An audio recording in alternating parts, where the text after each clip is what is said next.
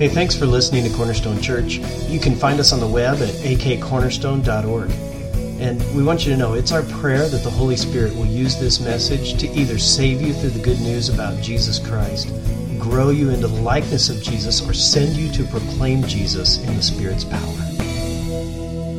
Two days ago, the Supreme Court of our country ruled decision that same sex marriage is a constitutional right on the basis of the majority of that court. All 50 states must now grant marriage license and recognize same sex marriages. The Supreme Court has the constitutional power to dictate to individual states what they define as marriage. And they exercised that right on Friday as they handed down their decision. My intention today is to give you what I believe is a biblical response to that situation. And I want to begin by saying this that although the Supreme Court of our country has handed down this ruling, there is a supreme king that serves over another court that's higher than our court. And that's the high court of heaven. And the judge that sits and presides over the high court of heaven has already defined marriage. He's already clearly made a statement about what marriage is. It was designed by Him, created by Him according to His divine plan for His good pleasure.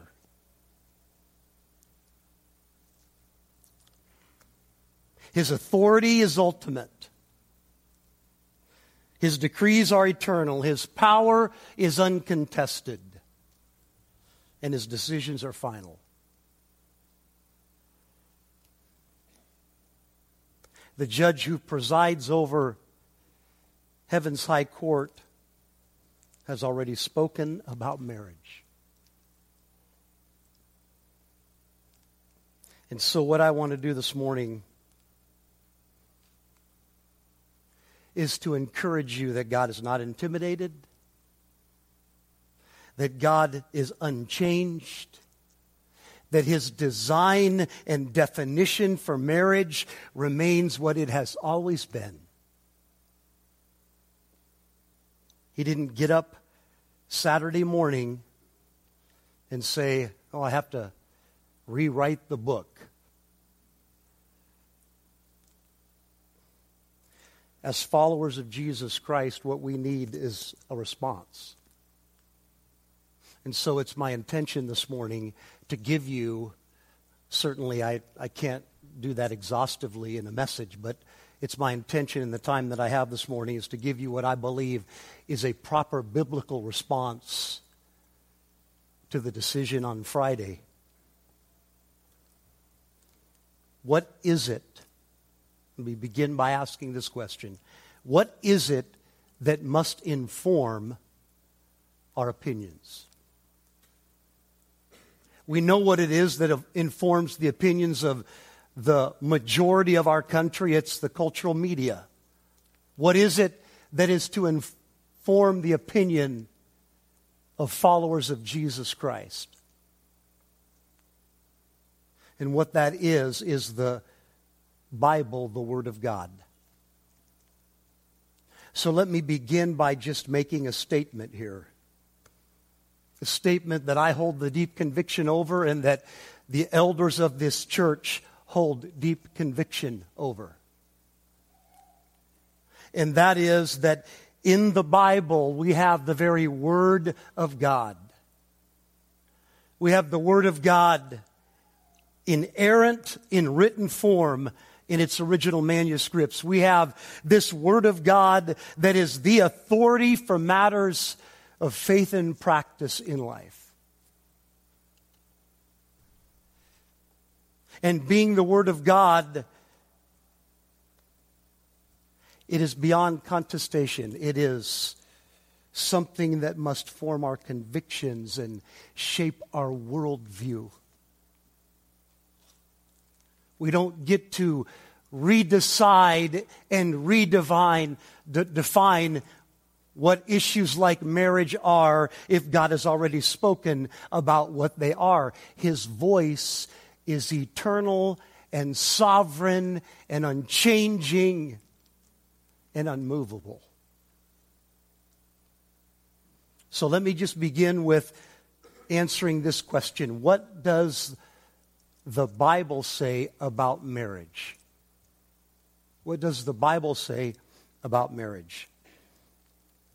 We're going to see in this what both the design of God and the definition of God is for marriage. Genesis chapter 1 27 and 28. We must start at the very beginning because here is where we are going to see an informed biblical picture of what God's design and definition of marriage is.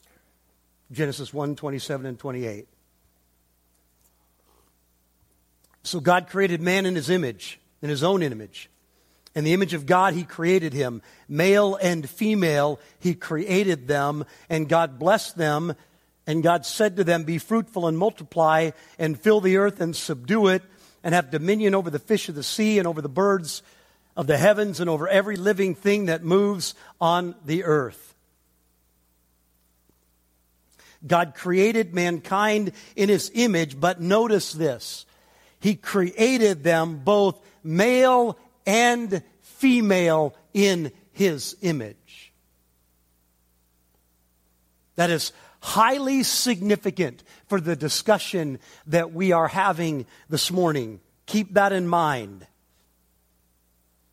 And after creating mankind in his image, male in his image, female in his image, he joined them into the union of marriage. God the Creator gave the first woman to the first man and here is what Adam said in Genesis 2 23 and 24. Then the man said, This at last is bone of my bones and flesh of my flesh. She shall be called woman because she was taken out of man. Therefore, a man shall leave his father and his mother and hold fast to his wife, and they shall become one flesh. The relationship of marriage was the design of God and the gift of God and the work of God in which He united both aspects of His creation that were created in His image. Let me say that again. In marriage, God took the man created in his image, uniquely distinct from the woman who was also created in his image, and he joined in marriage the two of them into a one flesh covenant union called marriage. That was the creation and the design of God in marriage.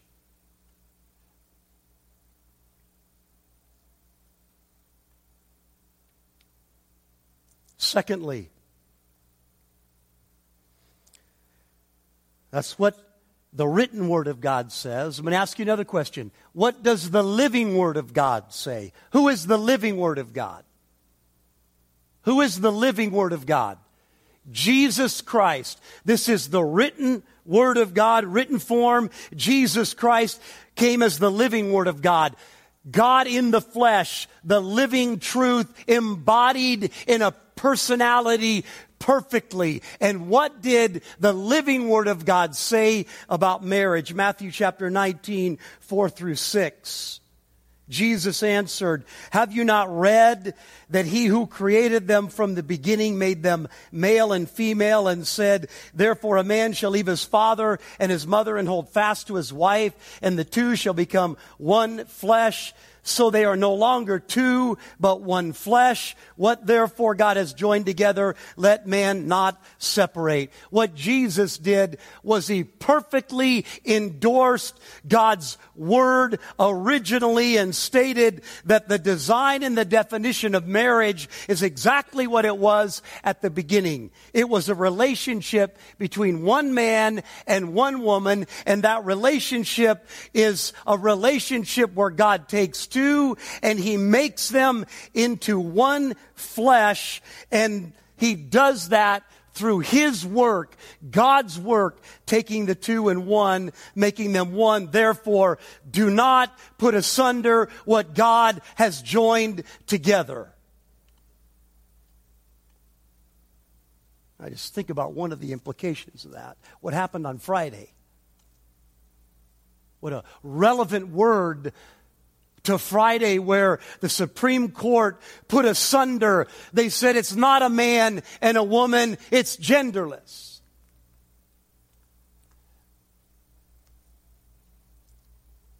You see, the Supreme Court's decision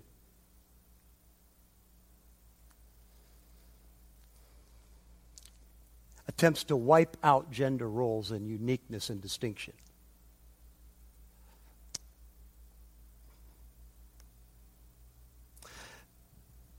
That's the Genesis account in the written Word of God and what the living Word of God, Jesus Christ said going back to the very beginning. And then, secondly, I want to show you what Paul does in Ephesians chapter 5 because Paul brought a new truth into realization, a mystery that had not yet been understood.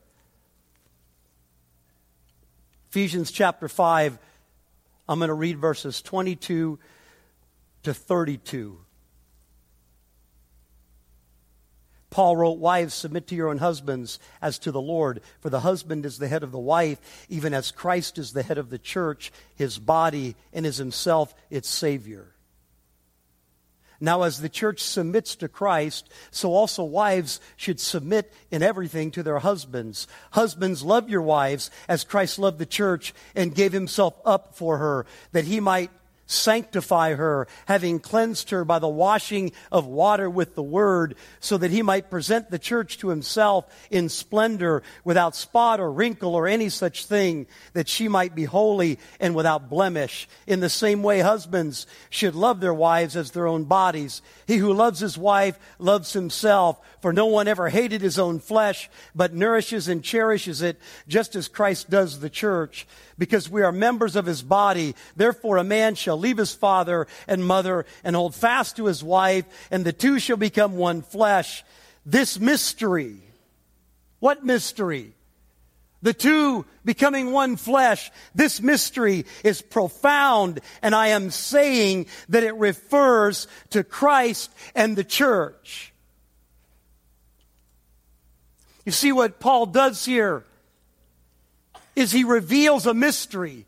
A mystery is something in the past that had been unyet undeclared, as yet undeclared, unknown, and now he has revealed it. He has, through the wisdom that the Spirit of God gave him, he looked at marriage and the Spirit showed him that marriage is a picture designed by God to point to the covenant relationship between Jesus Christ and his bride, the church.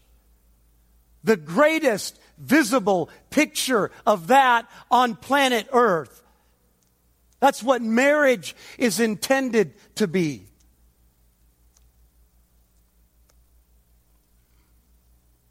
It's about two people becoming one. And that mystery is a picture of what happens in salvation when a person comes to faith in Christ. They are united to Christ.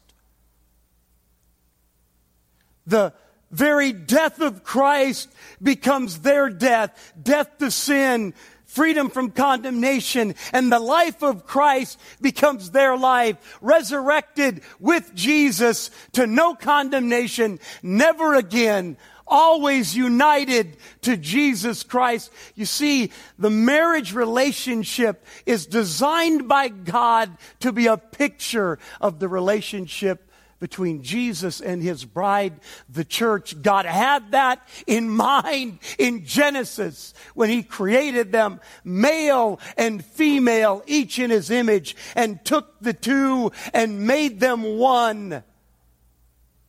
So it really has this incredible dual picture. It is an aspect, marriage and its design is a aspect of the image of God that takes a man created in his image and a woman created in his image and making them into a one relationship. You can't have that if you have two men or two women. You lose something about the truth of the image of God because they were unique in their creation, male and female, both in the image of God. And it's the bringing together of their uniqueness into oneness that the image of God is beautifully seen. So this redefinition, the attempt to redefine marriage is actually an attack at the very fundamental level of the chief human institution and building block for our culture, for our society. And then, secondly, it's an attack against the very picture of the work of Jesus Christ and his relationship to his bride, the church. It takes a male gender and a female gender to accomplish They say, what do you mean with Ephesians? Let me explain it. What Paul does in Ephesians 5 is that he begins to talk about the distinctives of a man and a woman and the roles of a man and a woman in marriage. And he says that the woman is to submit to and respect her husband, and that the man is to do this. He's to sacrificially love his bride as Christ loved the church. And what is the purpose of that sacrificial love? It is to assist her in becoming holy, in becoming all God wants her to be. Number two. Number three, how does he get that done? By spiritual leadership, by taking the Word of God and using it in the home to shape and mold himself and his bride and his children. Now, let me ask you a question and apply that to the ruling handed down. If gender is a distinction is absolved and marriage becomes a genderless commitment can we switch up the relationship between Jesus Christ and the church can the church be the leader of Jesus and Jesus submit to the church? I mean, that's a ludicrous, even ludicrous for me to say that, almost as a bad taste in my mouth, even to say that, that the church would lead Jesus and that Jesus would submit to the church but the man is to be a reflection of the love of Jesus and the leadership of Jesus in the home. And the woman is to be a reflection of the bride of Christ, the church, in submission and respect to her husband. There is a design in the genders and their specificity in the design and definition of marriage that is meant to point to a greater truth and a greater reality about the relationship of the covenant between Christ and His church. And if we get rid of that, what damage is done to the greatest of relationships, our relationship to our God?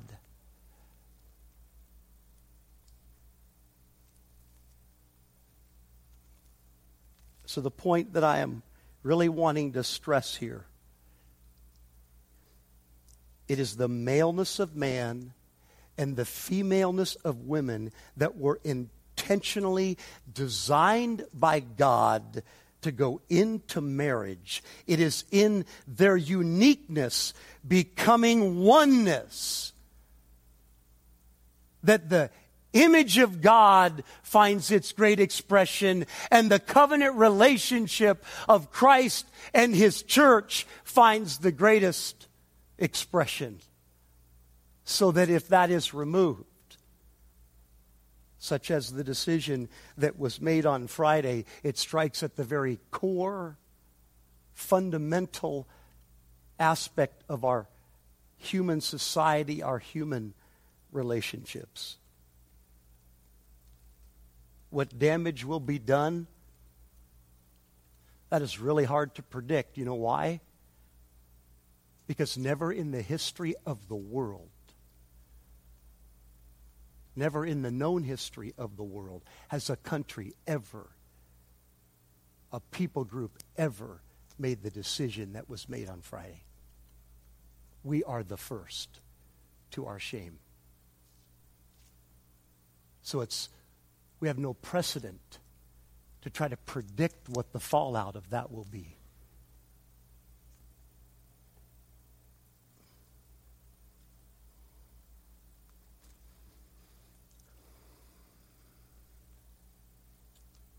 Secondly, that was what the, we just talked about what the Bible says about marriage and why it is so critical to the subject that we're considering. Secondly, I want to say, talk about what the Bible says about homosexuality. What does the Bible say about homosexuality? I'm just going to read you a few verses. Leviticus 18:22 you shall not lie with a male as with a woman, it is an abomination. Jude 7. Just as Sodom and Gomorrah and the surrounding cities, which likewise indulged in sexual immorality and pursued unnatural desire, serve as an example by undergoing a punishment of eternal fire. Just a brief comment about those two verses. In light of them, God sees homosexuality as sin, and secondly, historically, He's judged it severely. Can't get around that in the Word of God. Those are both true. He sees it as sin, and in the past, He's judged it severely. And He's a God that changes not, He's immutable. Passage I want to spend a little time on, though, is 1 Corinthians chapter 6, verse 9 and 10. Paul writes, Or do you not know that the unrighteous will not inherit the kingdom of God? Do not be deceived. Neither the sexually immoral, nor idolaters, nor adulterers, nor men who practice homosexuality, nor thieves, nor the greedy, nor drunkards, nor revilers, nor swindlers will inherit the kingdom of God. Two things I want to point out here. And I like to speak about homosexuality from this passage. Here's why. Number one, because homosexuality is not the only sin listed here. It has a list of them. You see that? Has several things that are mentioned right along with it. You see, I think what we tend to do, if we're not careful, is that we, as followers of Jesus, upgrade certain sins to a more grievous level or the most grievous level in the mind of God and homosexuality is one of those that many put right up there on the top of the list. And yet right here in this passage, right here in this passage, along with homosexuality are things like theft and greed and drunkards and revilers and swindlers they're referred to in the same breath and they receive the same condemnation from God. That's significant.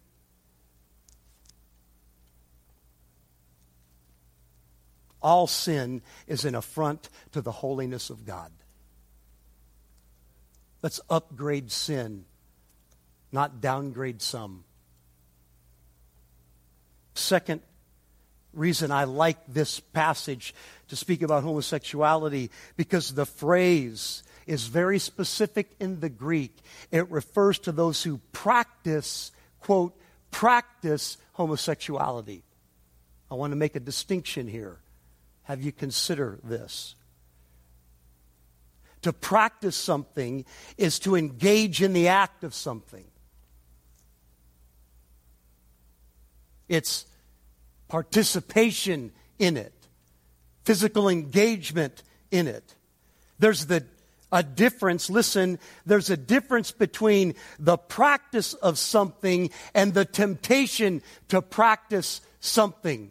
Everybody, listen really closely to what I just said. There is a difference between the practice of something and the desire to practice something. We need to be careful with that distinction. Temptation in itself is not sin. What we do with the temptation determines whether or not we are stepping out in rebellion against God. Now, I do not believe that people are born homosexual. That's A. But here's B. I do believe that there are people who have the desire to act out homosexually, even Christians who have the desire, the temptation to act out homosexually because here's what I know. There is an inherent orientation in all of us. The Bible speaks about one orientation over all humanity and here's what it is. S-I-N. That's the orientation. It's sin. And there are some of us that have an orientation or a bent or a greater temptation to certain sins than others. I have a orientation, a bent toward certain sins that tempt me where other sins I don't struggle with at all. That's true of every one of you in here. It's true of every believer in here. And there are Christians that have a strong desire or temptation toward sexual, homosexual activity. That desire does not make it sin. It's what they do with that desire that determines whether it is sin, whether it is rebellion against God.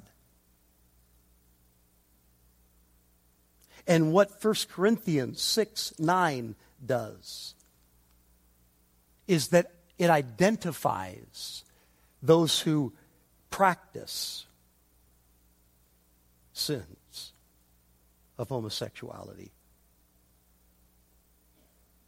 That means those who continually or consistently engage in the act practice it. Those who do so without remorse, without repentance. Those who know what God's word has said, but refuse to abide by the word of God. That's the people that First Corinthians condemns. It doesn't condemn people who have engaged in an act of homosexual activity. It doesn't condemn those who have had a past of homosexual activity. It condemns those who say, God, I am living by my own rules and homosexuality is the lifestyle I'm going to continually, consistently practice without remorse. That's who's condemned by 1 Corinthians chapter 6.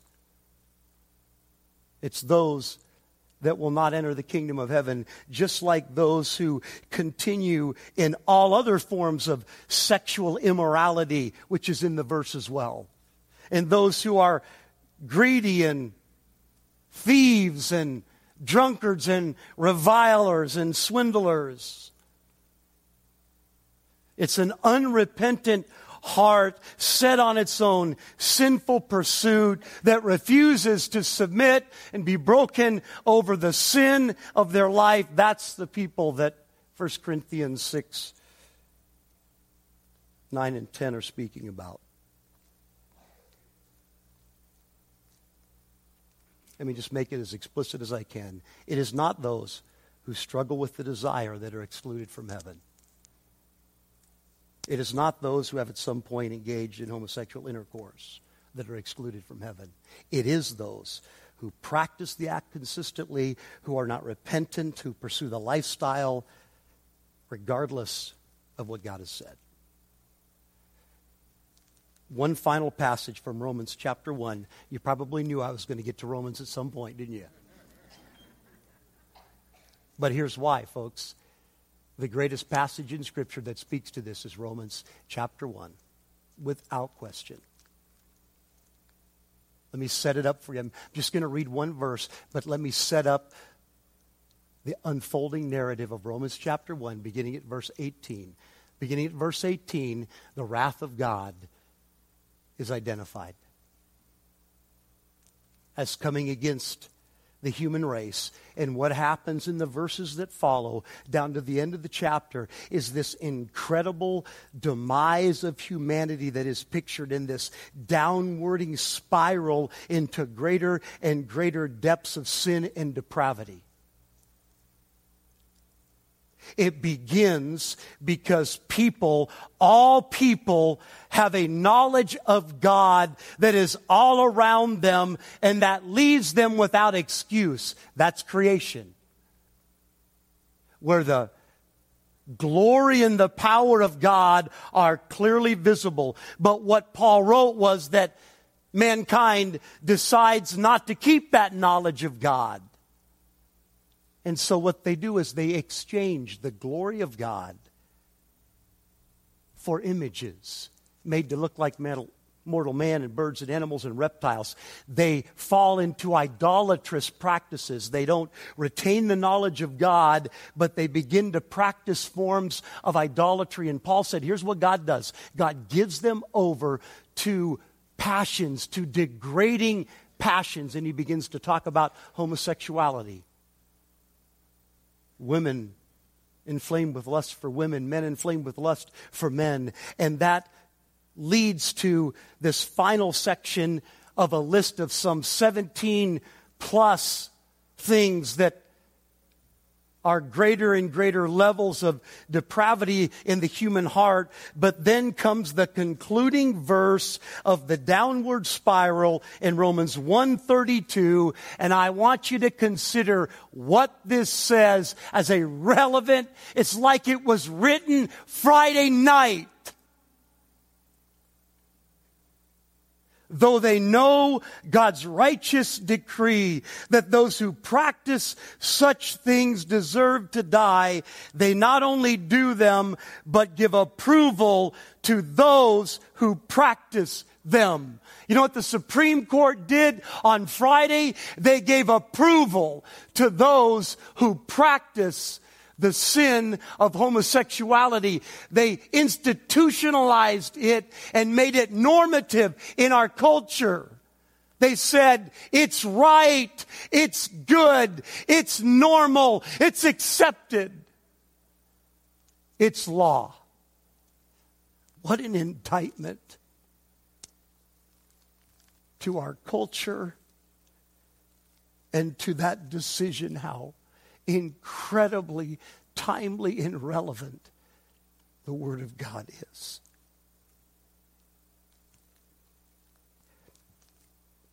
Finally, number three, how should the follower of Christ respond? I'm just going to give you several things, and then we're going to pray. And I'm going to open up uh, the altars, come down kneel at the stage. I, we just need to pray. We, Well, I'm getting ahead of my application here, but we need to pray. So, what must we do? Number one, I'm talking to the church here. We need to repent. We need to repent. The church in America, we as the church, we need to repent. We need to repent of how we've exchanged the truth of God for a lie. We need to repent of the ways that we have been conditioned by and influenced by the cultural media and the popular message of the day instead of getting our worldview exclusively from the truth of the Word of God. Any movement away from that in the direction of cultural popularity. We need to repent of that, be it a mile or an inch. We need to repent that we've been more concerned about being accepted and liked than being faithful to the truth. Number two, we need to pray. We need to pray. We need to pray. We need to pray for revival. We need to pray for a revival in our churches. We need to pray that the church would form its opinions of events like this based upon what the Word of God says. Third, oh, this is so critical. This is so critical. We need to live biblically. If the ch- church, if followers of Jesus Christ in marriage would live out the ideal of marriage before the world's eyes, it would be such a powerful influence in our culture if the world looked at a Christian marriage and they saw an incredible accurate picture of the relationship between Jesus Christ and the church, what a powerful impact that would make on our culture. But instead, our divorce rate almost runs parallel with the world's. We need to live biblically. Number four, we need to be lovingly engaged. There's a lot of ways that we can do that. You can fill that in. Uh, we, we need to vote. We need to speak to other people about God's definition and his design for marriage, and we need to do that lovingly. We need to be lovingly engaged, not hatefully engaged, not antagonistically engaged, not abrasively engaged. We need to be lovingly engaged. Number five, we need to share the good news of Jesus Christ. Jesus is the victor. Jesus can break the power and stronghold of sin. Amen? He has offers forgiveness for sin's condemnation, freedom from sin's bondage, power over sin's control. That's the message of the gospel. We need to communicate that. There are people in bondage to homosexuality that need to know they can be forgiven and those chains unleashed and power given to live in a different way. And finally, those of you with children, be they two or 12 or 22, teach the truth of God's word and the authority of God's word to your children. They are inundated. They are inundated with the cultural media perspective in all facets of life. And what they need to know is that their dad and their mom are absolutely convinced that right here is the authority and no other. That when this says something, it is final, it is timeless, it is authoritative cannot, it will not ever change.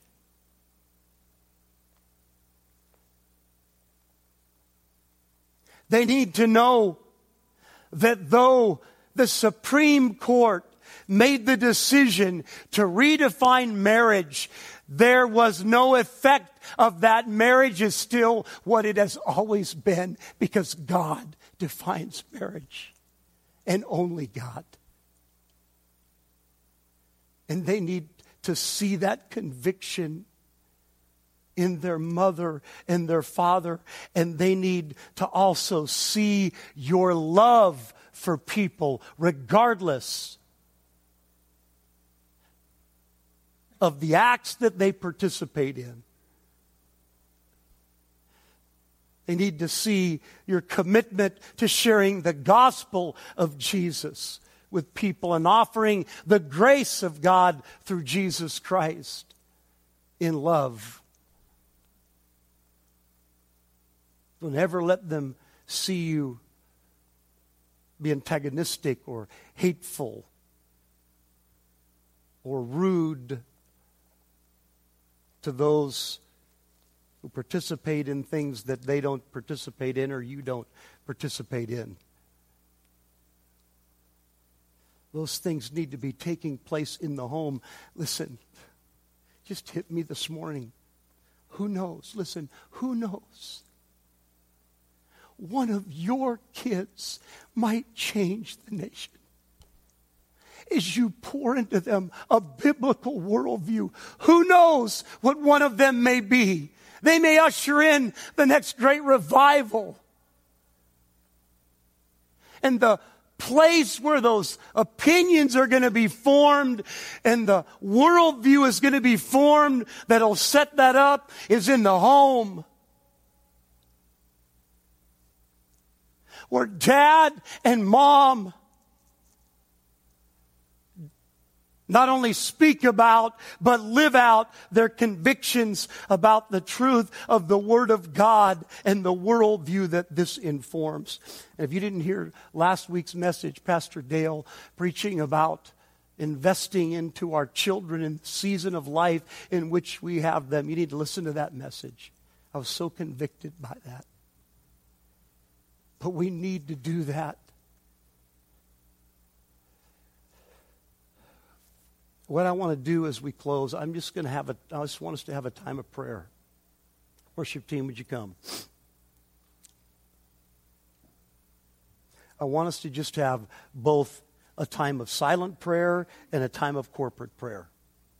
So I'm just going to invite you. Would you please stand? I'm going to invite you that I mean, you can certainly pray where you want, but I'm going to invite many of you to come. Come and kneel at the stage, come to the altars, and we need to pray for our country. We need to pray and repent of our own issues, and we need to pray for our country. Do you remember? Do you remember what Abraham did as he pled with God over Sodom and Gomorrah? People of God need to do that we are at a critical juncture. We need to pray and plead that the wrath of God would be stayed, that the Spirit of God would move and turn the tide. Would you please come and pray? And after a period of a few minutes and us praying, I'll lead us in a corporate prayer. You, you come as we as we pray. You're welcome to come.